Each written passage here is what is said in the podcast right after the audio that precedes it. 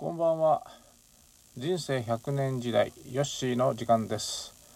この番組では私の過去の、え、海外、え、駐在時代のお話や、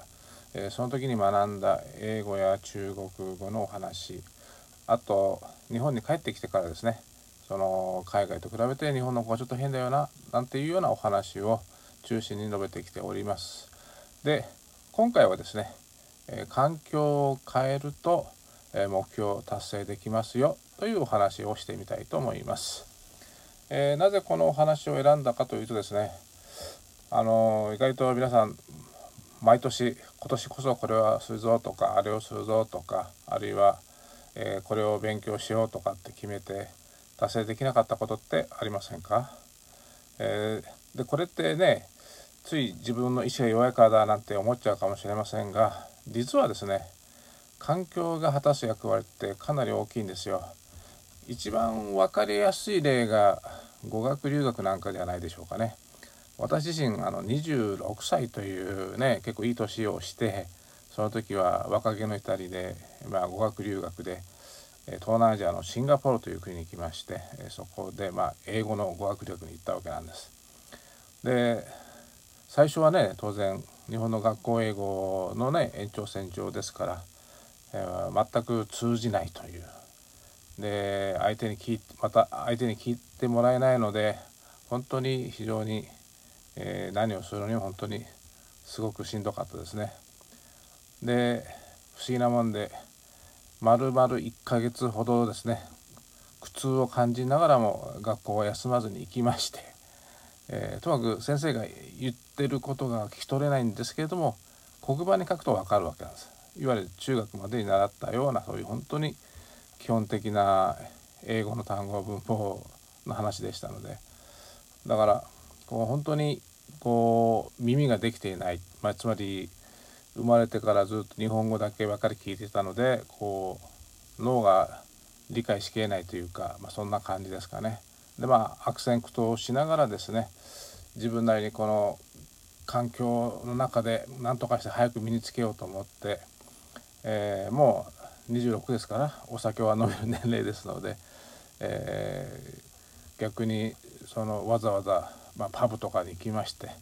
えー、まあちょっとお酒の入った勢いで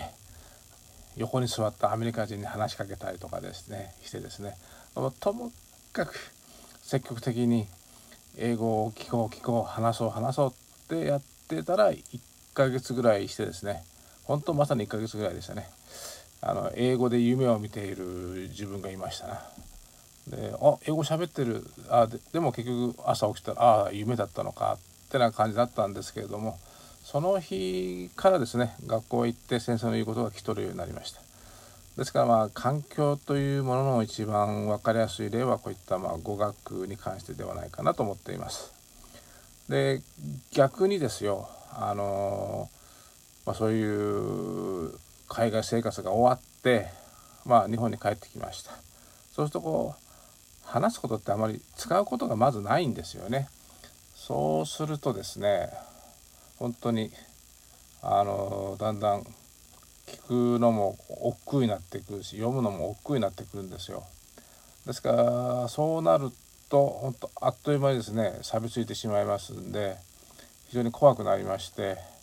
えー、でまあ、幸いね今では、まあ、YouTube とか、え、いわゆるネット配信とか、まあ、ドラマも映画もね今はそういう見れますので英語の配信のものがですね非常に暇があればそういったものを見聞きしあるいはラジオを聴いたりまたはポッドキャストみたいなですね音声を聞きながら常にこう自分の脳に目覚めさせ続けるというか英語に反応させるようにしています。えですからこの環境というものをうまく利用しない限りですね自分の目標ってなかなか達成できないんじゃないかなって、えー自分なりにうっすらとね思っていたんですけれども最近見た YouTube の動画でもやはりあの環境を変えないといけないということを強調してましてあやはりそうだったんだなと、えー、確信したんですよ。まああのー、ねついつい人間的な発想で強い意志がないからダメなんだとか思いがちですけれども実は、えー、まず環境を整理して常にそこに、えー、持っていくように自分を仕向けるということが大事ですね。ですから語学でしたら常に毎日話す場を設けて話してみるそういった意味ではこういった音声配信なんか非常にいいのではないかなと思うんですね。まあ、私自身はあの個人的に YouTube の動画で、まあ、英語とか中国語を、まあ、音声入力して、えー、それで文字を表示させるっていうことをやっています。どうしても独学でやってますとこう確認する相手もいませんので、まあ、チェックしてくれるネイティブもいないのでそうやってまあ、デバイスに向かってですね、えー、音声入力今インプットしてみてどういう形で文字がアウトプットされるのかっていうのを見て自分の英語の発音とかをですね、えー、全く外れてはいないなっていうのを確認しています。えー、でまあ今回この環境でね、えー、自分を追い込んで目標を達成させるというやり方これをいろんなものに応用していけばえー、自分のやりたいことが達成できるんではないかなと改めて思っています。まあ、今年はですね、えー、もう3月も終わりに近づいてますのでまだまだこれから挽回ということで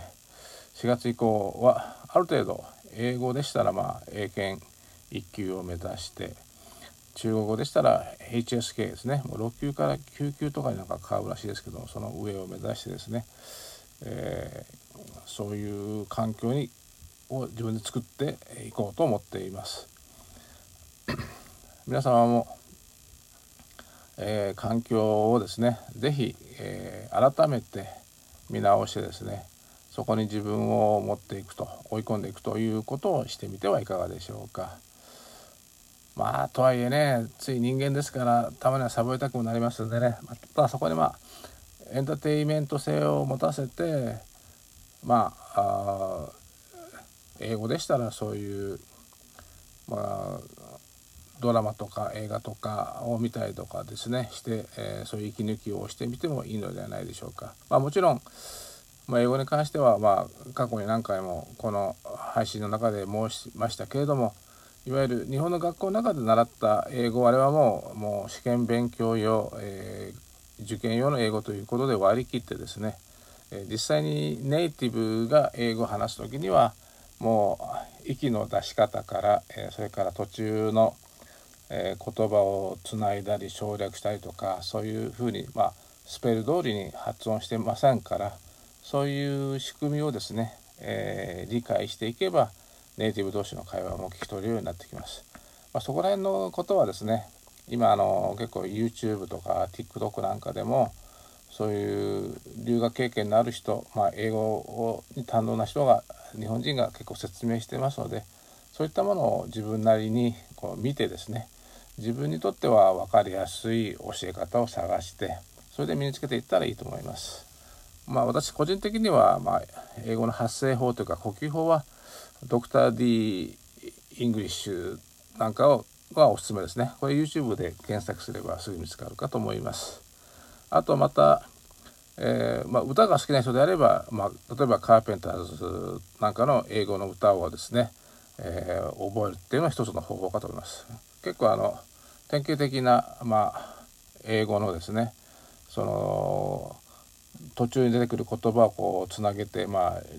リエゾンとか言いますけども、まあ、いわゆるコネクティングスピーチですねそういうものとかの勉強にもなりますので、えー、歌詞を見てその通りに歌うというのは英語の呼吸法そして英語のそういう省略法ができないと、えー、できませんのでそういう意味では非常に勉強になるかと思います。